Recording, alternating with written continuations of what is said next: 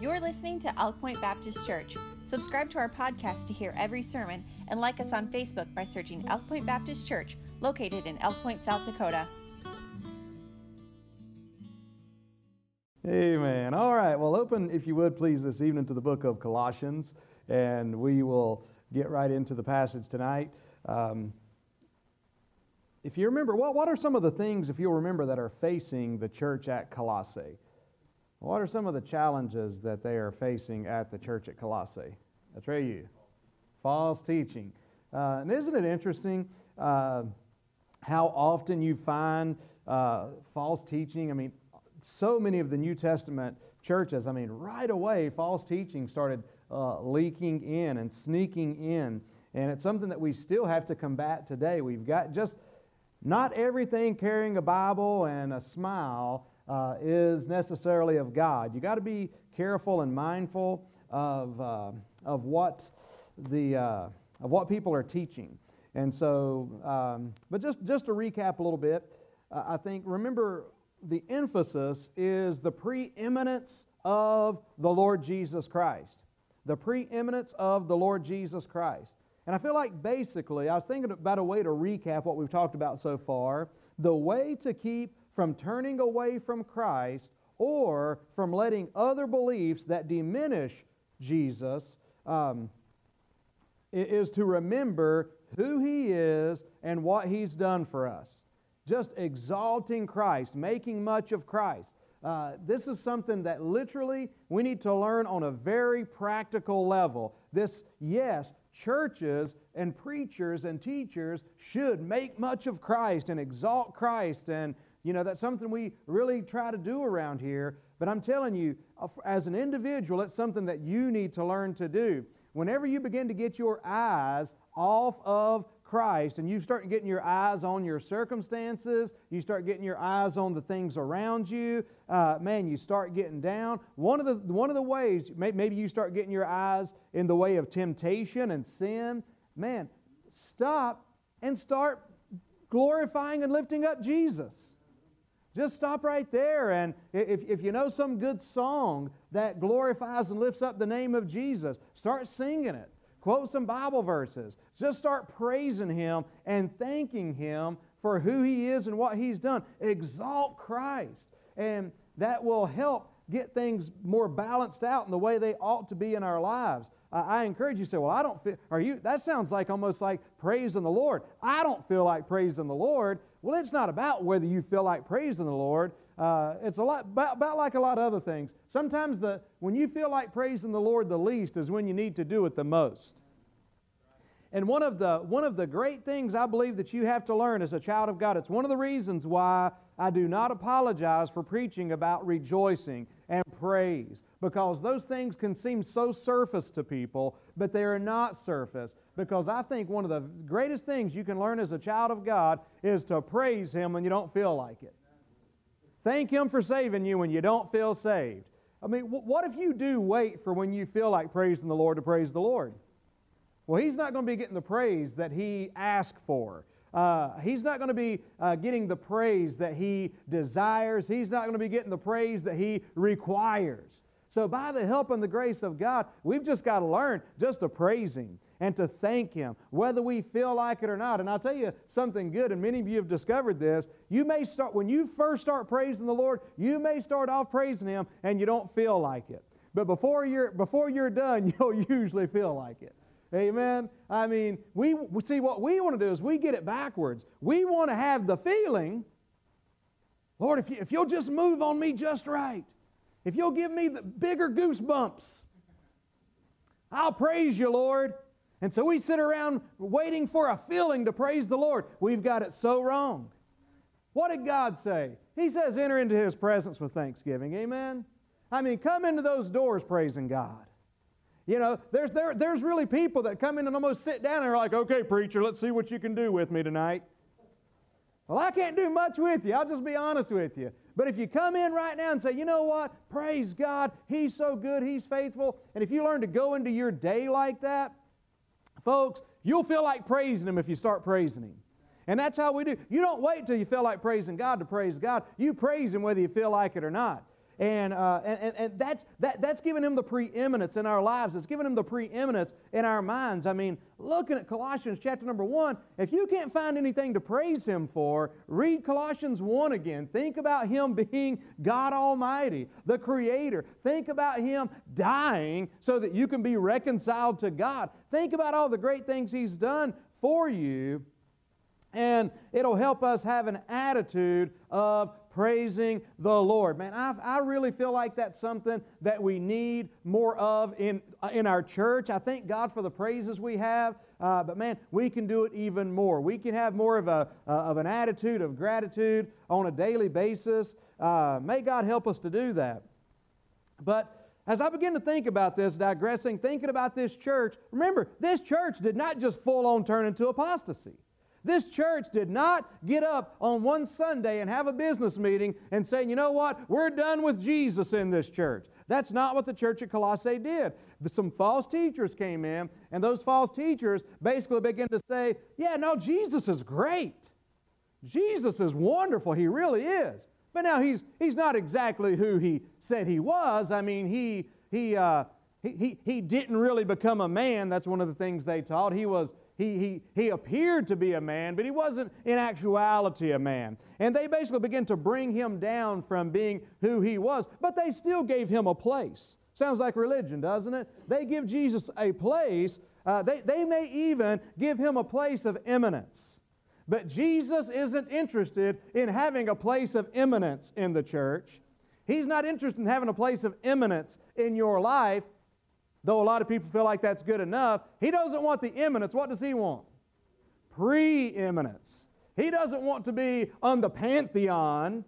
He, he doesn't want to be in your life on, on uh, your Mount Olympus. There's Jesus, and there's your money, and there's your own self desires, and there's what you want to do. And we have all these different gods that set up there, and Jesus is among them. That is not the way it works. Jesus needs the preeminence. He has the preeminence. We just need to give him the preeminence in our lives. Why? Because he's the creator. He's the one, he's the head of the church. He's the one that gave his life for you and for me. But these false teachings began to came in. And I, I just thought I'd start off this evening with a couple of questions as we get into verses 21 through 23 in just a moment. But what are some things that can diminish Jesus' importance in our lives? What are some things you can think of in your life or in our lives, if you want to be general about it, that may diminish His importance in our lives? Can you think of anything? Troubles. That's right. We get our eyes on troubles, then all of a sudden we kind of lose our faith in Him, which once, one thing we learn is that He lets those troubles come in that we might draw closer to Him. But that's, that's right. Yeah, troubles can diminish His importance in our lives. We start trying to work it out, figure it out. What are some other things that can diminish Jesus' importance in our lives? Jobs, work, uh, absolutely. I mean, we, we get out of whack with our way of thinking. We, we forget that our job is supposed to be a ministry in and of itself and that we do that for the Lord, that your job, in a sense, is your calling. Uh, now, that's not to say that God may not have, that doesn't say that you don't have anything else, but if, that, if God has placed you in a job, guess what? If He's opened that door and put you there, man, that's your ministry now. Those people are people that only you are going to have the opportunity to reach. Maybe you and if there's some other Christians on the job, but you have an opportunity there. But, but that's, that's right. I mean, uh, jobs, troubles. Uh, what's some other things that can diminish Jesus' importance in our lives? Amen. Yeah, just uh, not spending the time that we need to spend with Him. Uh, these are things that can diminish uh, Jesus' importance in our lives. I mean, may God help us I mean, I, I, remember hearing this going to a, what a Trey you just said. I remember reading this years ago, and sometimes you read something, you study something, and, and it just comes across to you in a strong way. And I can remember reading the statement years ago. I was in Bible college, in fact, and but as I was reading, I just came across this phrase that just simply said, What oxygen is to the physical man, prayer is to the spiritual man.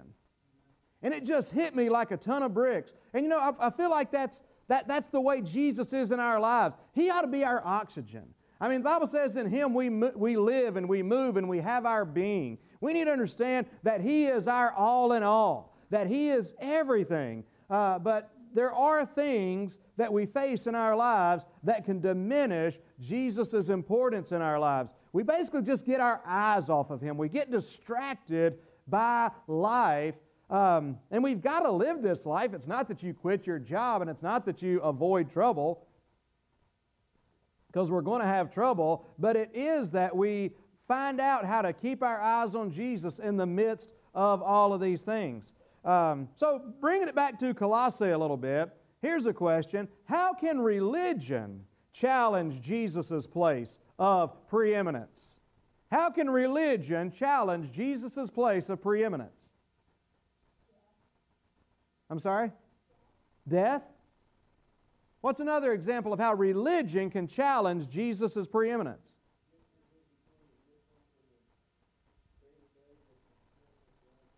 Yeah, you, you get into the ritual, and, and we, could go with, we could go with ritual and start talking about people outside of our church because we're not a ritualistic church in that sense. But I believe Kurt's also referring to us, how that we get into checking off boxes and doing what we're supposed to do rather than remembering what, what while we are doing what we're, we need to do. How, how else can uh, religion diminish Jesus' place of preeminence? Okay, I'll go with Hannah. Yes, works based salvation. Um, I thought you said something about workspace. I'm like, sure. Uh, works based salvation. And what did you say, Trey? You? Self importance. Um, absolutely. And, and, and both of those, there's something that comes into those. If it's a works based salvation, that's, there's, you're not really saved, but you can have this self importance thing. But I was thinking about pride. You know, so that can go to an unbeliever, but it can also go to a believer, pride. Uh, somebody that's not saved, somebody that is saved, pride comes in sometimes with religion. And I mean, I hate to say we've all been guilty of it, and I'm not going to say that because I don't know whether or not you have been guilty of it. But I know that many of us have been guilty over being prideful over either the things that we do or the things that we don't do.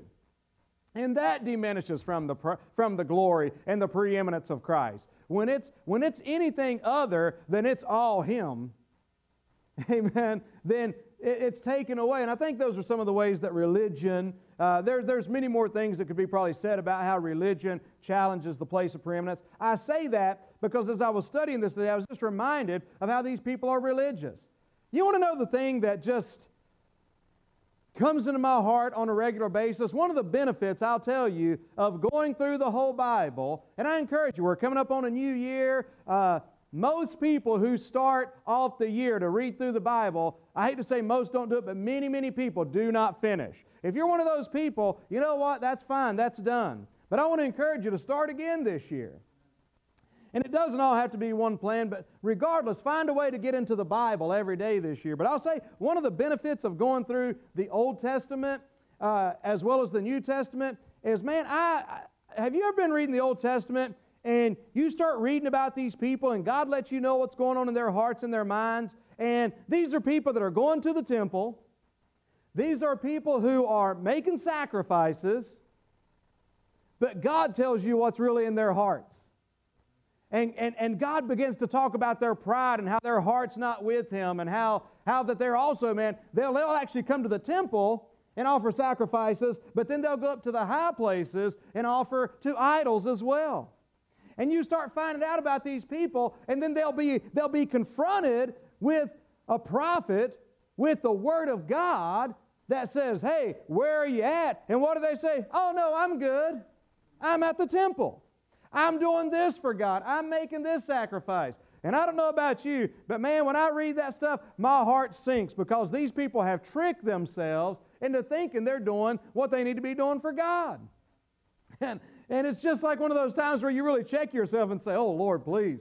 I don't want to be sitting here thinking that I'm doing great things for God or that I'm doing something for God and all the time I'm doing it my own energy and so forth. But so religion can challenge uh, Jesus' place of preeminence. Um, now, what's at the heart of these problems that challenge Christ's preeminence or, or diminish his importance in our lives? What's at the heart of these problems? It's something that we emphasize a lot because the Bible emphasizes a lot, but how can we get to a place where we allow trouble, work, um, religion, whatever else was said, uh, works based salvation? How is it that we get to a place to where we allow these things to rob Jesus of his rightful place in our lives? Pride. Take your eyes, distractions. These are all right. But there's, there, there's one word that I'm looking for that these fit under, I believe, and that is this our thinking. Right? Our thinking. How is it that you get distracted by your troubles? You think on those things. What the Bible says. The Bible gives us a list in Philippians chapter 4 says, think on these things. But we think on things that we ought not think on. Or we just don't look at things in the right perspective. You think your life is almost insignificant because you work some secular job.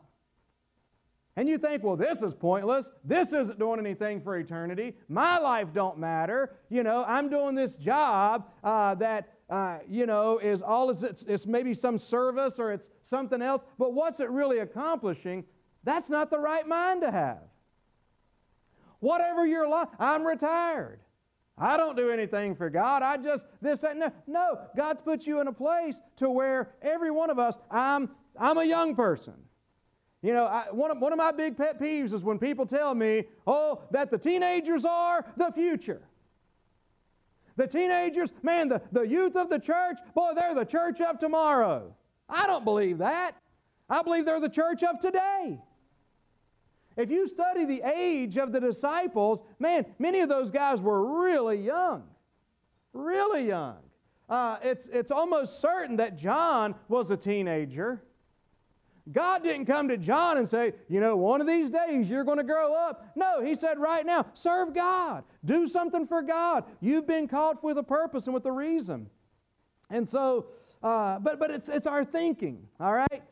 So, without any further delay, let's get into these verses, verses 21 through 23. We'll especially try to cover, cover 21 and 22 tonight.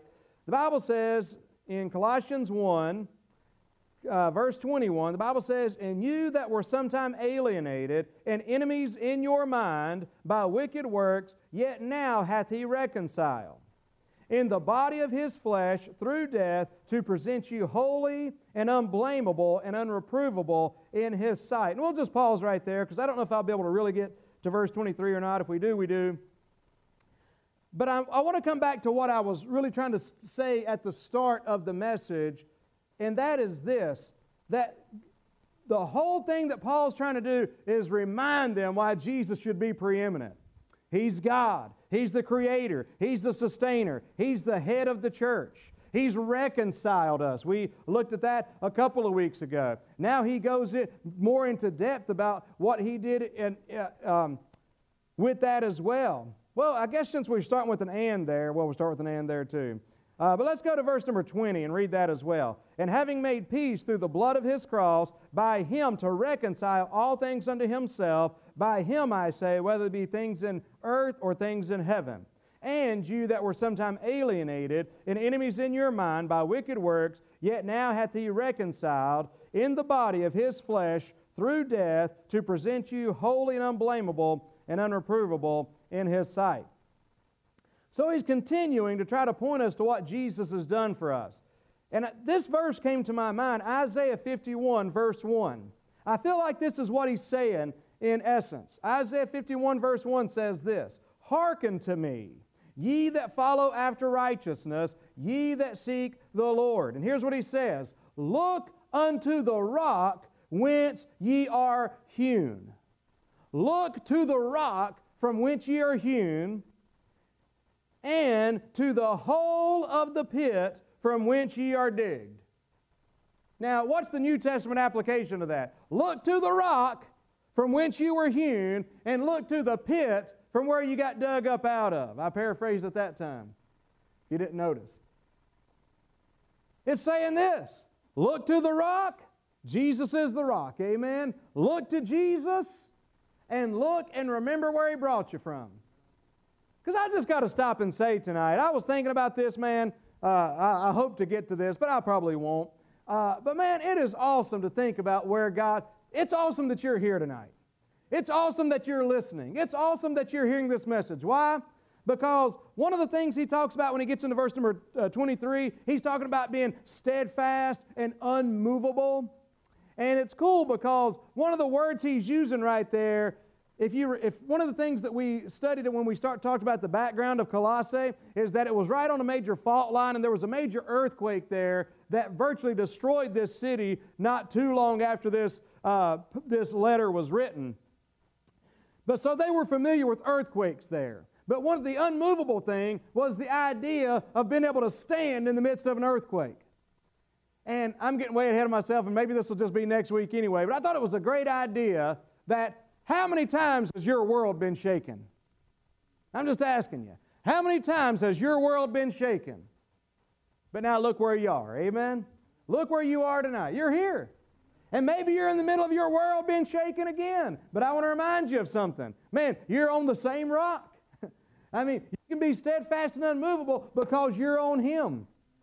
And so, look and remember what God's done in your life. And so, look to the rock from whence you're hewn. Look to the hole of the pit whence you're digged out of. Look to Jesus. Remember who He is. Remember what He's done for you. I feel is the essence here. He talks about where they, where we were, where they were before. He uses the word here in 21, and you that were sometime alienated alienated. Alienated means to be estranged.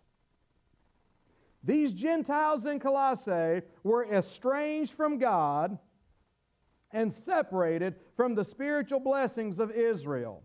Uh, the gods that they worshiped were false gods, and their religious rituals could not take care of their sin or their guilt. They were at one time alienated. And is that not where we were? We were estranged from God, alienated from God. Now, how in the world does a man get to God when he's estranged from God? When he's alienated from God? Kind of a trick question. Because a man don't really get to God when he's estranged and alienated from God. God goes to where he's at. Are you saved tonight? How are you saved? You're saved because God came to where you were. God reconciled you to Himself. Amen? I mean, by grace, through faith, He reconciled you. He made, He came to you. There's a good old song that says, uh, When I could not go to where He was, He came to me. Amen?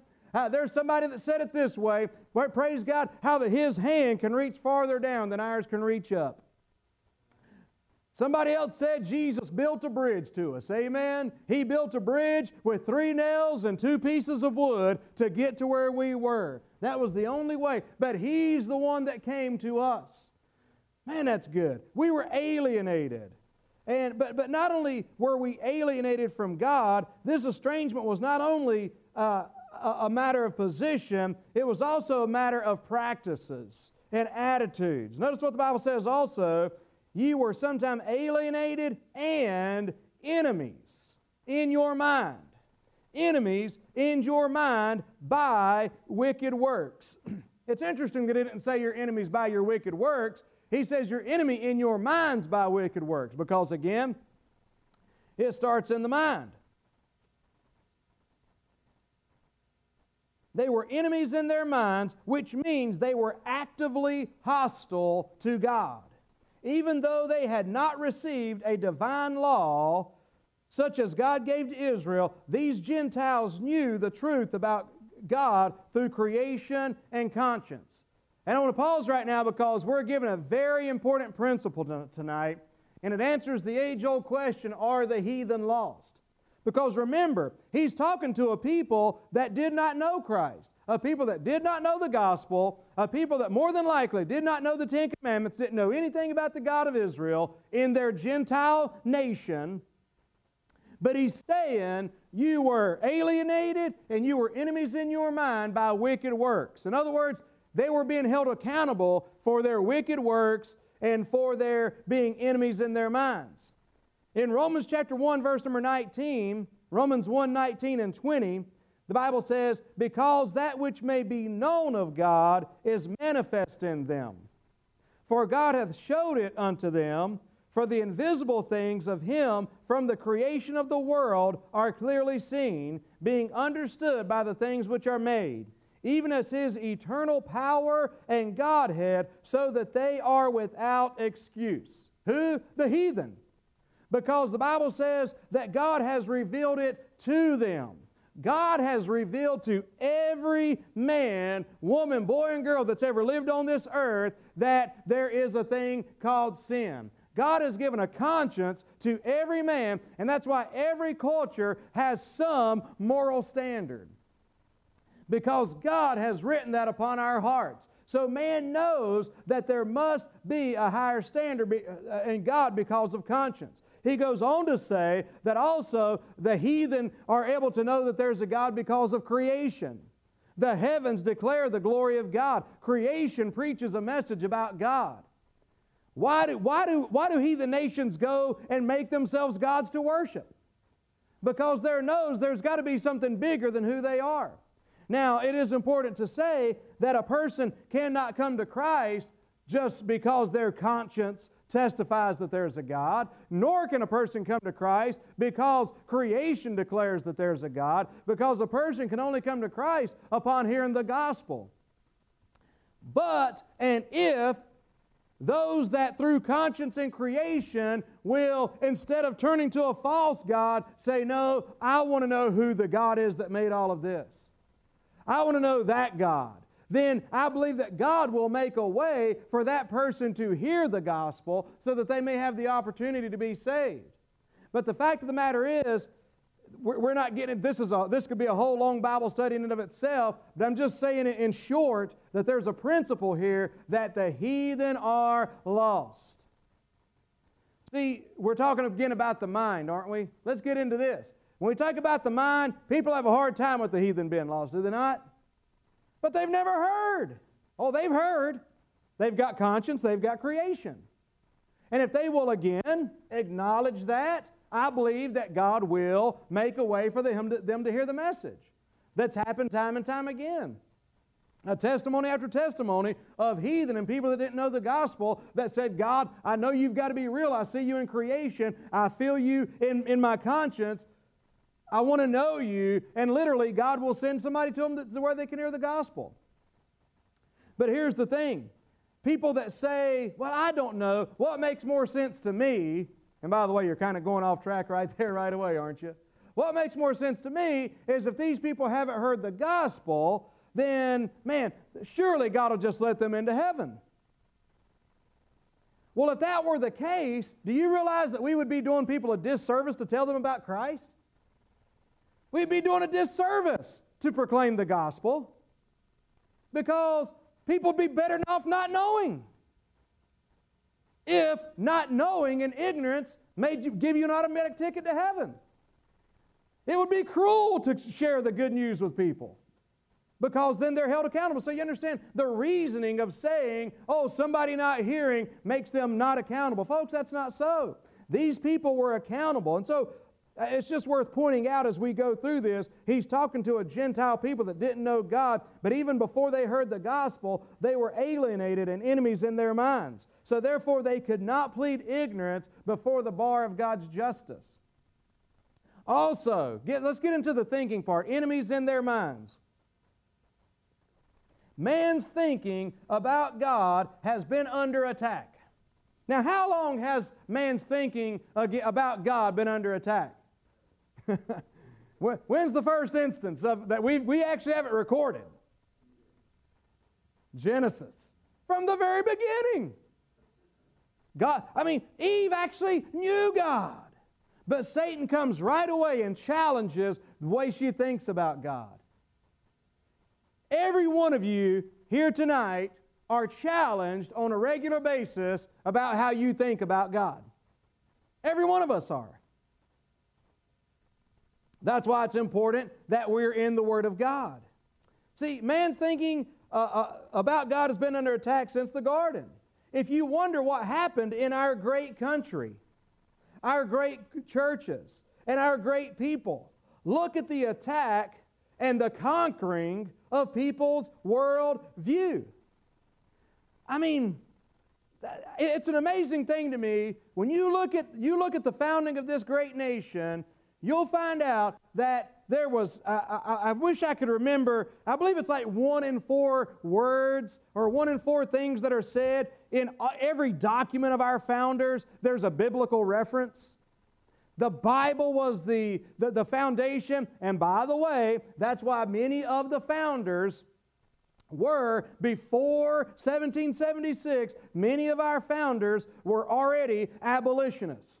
Many of them already wanted to end slavery, the, the evil practice of slavery, because they knew from the Bible that it was wrong. Even those that owned slaves understood that it had to be abolished, that it was an evil practice. It doesn't justify them having slaves the way they had them. But what I'm just simply trying to tell you is that there was a conscience, a biblical conscience, in this early part of our country. Uh, Dan pointed this out to me a couple of weeks ago. It was an it was just an interesting thing, and it was just a uh, out of all things, just bring pop culture into it a little bit. It was a it was a Final Jeopardy question, and the Final Jeopardy question was just simply something along the lines of uh, this man uh, went to offer his son, but God provided a lamb instead, or whatever, or ram instead. Um, and the answer, of course, is what is Abraham? Who is Abraham? Right? All three contestants got it wrong. Generally, on Jeopardy, you have some pretty intellectual people. You have people that are well read, you have people that have uh, a lot of education. There was a time when hardly a child in our country could be asked those questions without knowing it. See, in order to get into college, by the way, kids, uh, the expectations were different on young people back in those days. They weren't raising kids, they were raising adults. And when you were ready to take your college entrance exam at the age of 13 or 14, you would need to be able to translate the entire Greek New Testament into English, perhaps into Latin as well. And that was, that was the basic of what you needed to be able to do. And then here we were watching Jeopardy again the other night, and you say, What are we talking about Jeopardy for?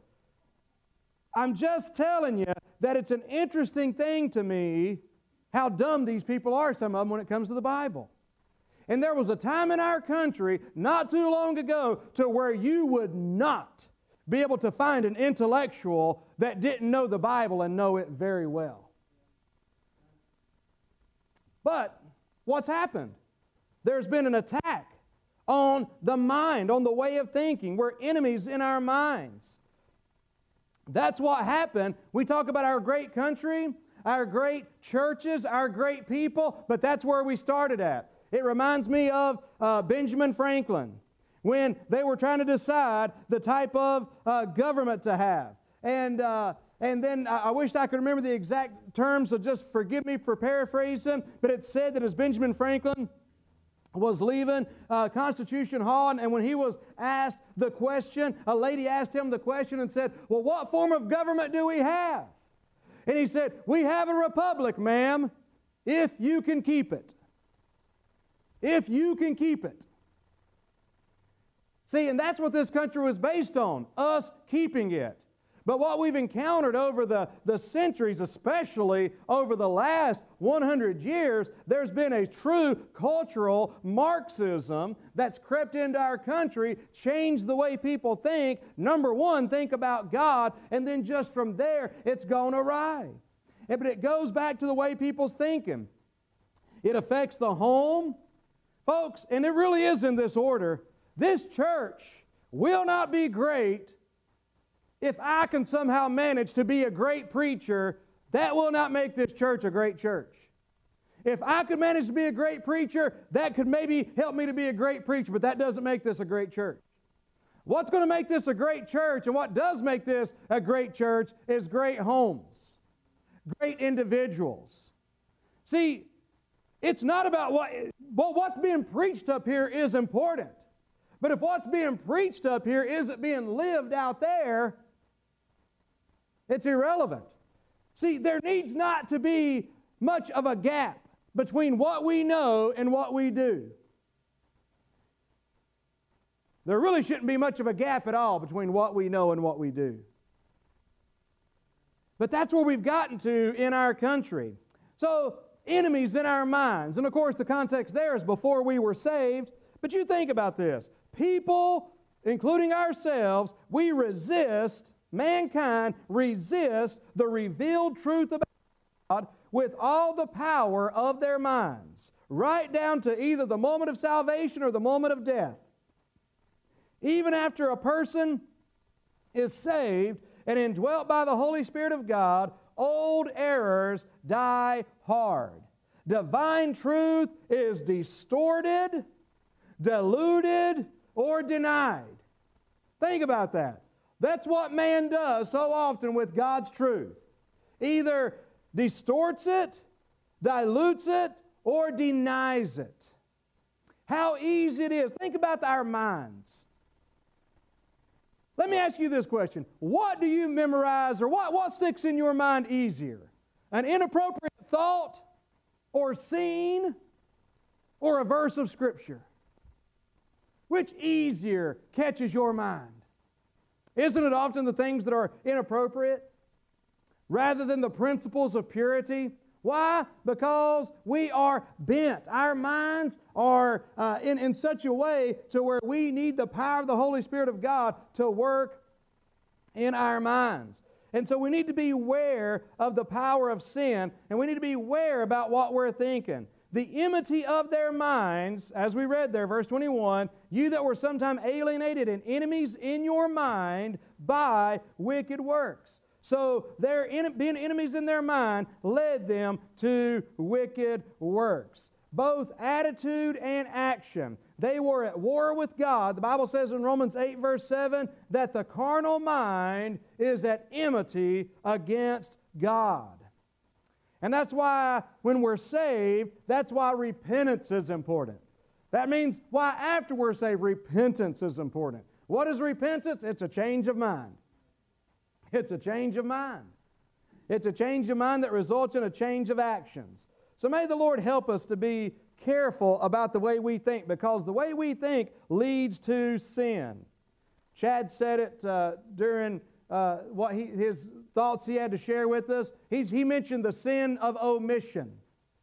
See, sometimes Christians can get high and mighty about all the things that we don't do, but sometimes that's the problem.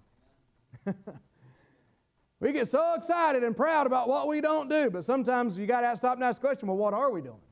Are we doing what we need to be doing? I want to close with this, uh, this little illustration about sin to be that we need to be uh, mindful of about guarding our thoughts to keep us from sin. Sin is the most destructive force in the universe. It debases us and ruins us. When the great, uh, when the great artist Leonardo da Vinci decided to paint what became his masterpiece, The Last Supper, he sought for a long time to find a man whom he could use as a model for the picture of Christ. He finally found a man, a young man named uh, Pietro Bandellini, singing in one of the choirs of Rome. He hired him to sit for him as he immortalized his face as the face of Christ. So Pietro Bandinelli. I'm going to say that last name different every time, so just beware. Okay? Singing in a choir in Rome and just said, that's the guy. That's the perfect man. I think he embodies what Christ should, what I imagine Christ looking like. That's what that man looks like. Some years passed. Much of the painting was finished. But still, the artist lacked for a suitable model for which he could paint as Judas Iscariot, someone whose features bore the indelible marks of sin. Finally, he found him a, a, a, man, a beggar on the street, but a very uh, evil looking man, a man that looked like maybe a thief, and you just better watch when you're around him. You know, you get that uneasy feeling. He had a very villainous countenance, this man. He was exactly suited to portray the face of Judas. So he hired the man who sat while the artist transferred his features to the face of Judas on the canvas. When he was finished, And as he paid the man for his service, he said, By the way, what is your name? This man replied, My name is Pietro Bandinelli. It was the same man. The same man. Sin had left its mark on this man. This man at one time embodied what he, Da Vinci, imagined would be a picture of Christ. Years went by, this man fell into sin, and now the same man embodies what he imagines Judas looking like. See, sin debases character, ruins lives, sin makes us enemies and aliens from God. And all that lay between uh, the man with the face of Jesus and the man with the face of Judas was a few short years of sin. Sin, sin's rough on you, ain't it? Sin's rough on people, man. Sin alienates us from God mentally and morally, but still, God's love reaches out to us. His Holy Spirit brings us His Word to bear upon our, conscious, our consciousness. He shines the light of the gospel into our darkened minds. He lets us see how great the ravages of that sin have wrought in us and how greatly we need to be reconciled to God and He will reconcile us to God. So we've got to be sure that we keep our minds, protect the way we're thinking. We were once, we were once alienated.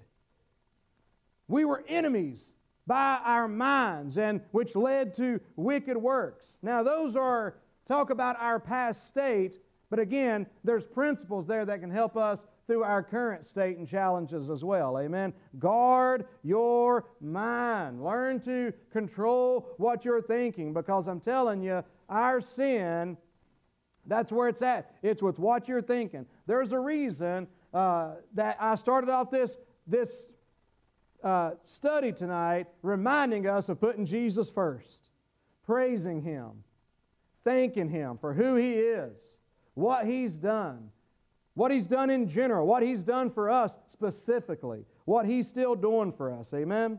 And so um, we'll, uh, we'll, just, we'll call it a close right there. The, the middle there because I kind of went all over the place there. And I swear I feel like I've been up here 15 minutes, but that ain't what you feel like. Uh, amen. All right, but listen, praise God. I'm glad that He's good, aren't you? And uh, listen, may God help us to give Him the preeminence. Practice it, okay? There's, here's, here's a good test, a good, good chance for you tonight, okay? As we all stand, and we'll be dismissed in just a moment. Here's a good chance for you. We talked about, okay, how is the gap between what you know and how you're living? Okay? Now, let's get a practical application to that tonight. What you know now is that you should be praising the Lord. You should be exalting Christ. Okay? So now that's your knowledge. Now, what is going to be the gap for you tonight and tomorrow between what you know and what you do? In other words, can you put into practice now, you know what? When my mind starts going all these other ways and getting distracted, I'm going to stop and say, wait, wait, wait, wait. God has blessed us with amazing thing. I've said it so many times, you can only think one thought at a time. I'm going to stop thinking about this for a moment, and I'm just going to think about how good God is. Amen. And Jesus, I just want to thank you. I want to thank you for saving me. I want to thank you for just being the great God that you are. I want to thank you for your creation. Can you do that? Really, do it. I mean, just go over and over and just start thinking and rehearsing about all the great things He's done. I know it's past Thanksgiving, people, but you can still count your blessings. And you can thank it. Do it. Try it. When you start getting distracted, when you start getting down, when you start getting tempted, start thanking Him for who He is. And uh, man, I t- I t- I've told it many, many times, but I'll just tell it again today. There is no way that I would be standing here before you in my marriage and in the ministry if I hadn't learned to praise the Lord. Right. I wouldn't be here. Right. I just, there's no way I'd be here. That, the Bible says the joy of the Lord is your strength. And I'm telling you, that's why I believe by God's grace and His keeping power, it's got to do with that. I just can't imagine otherwise. Amen.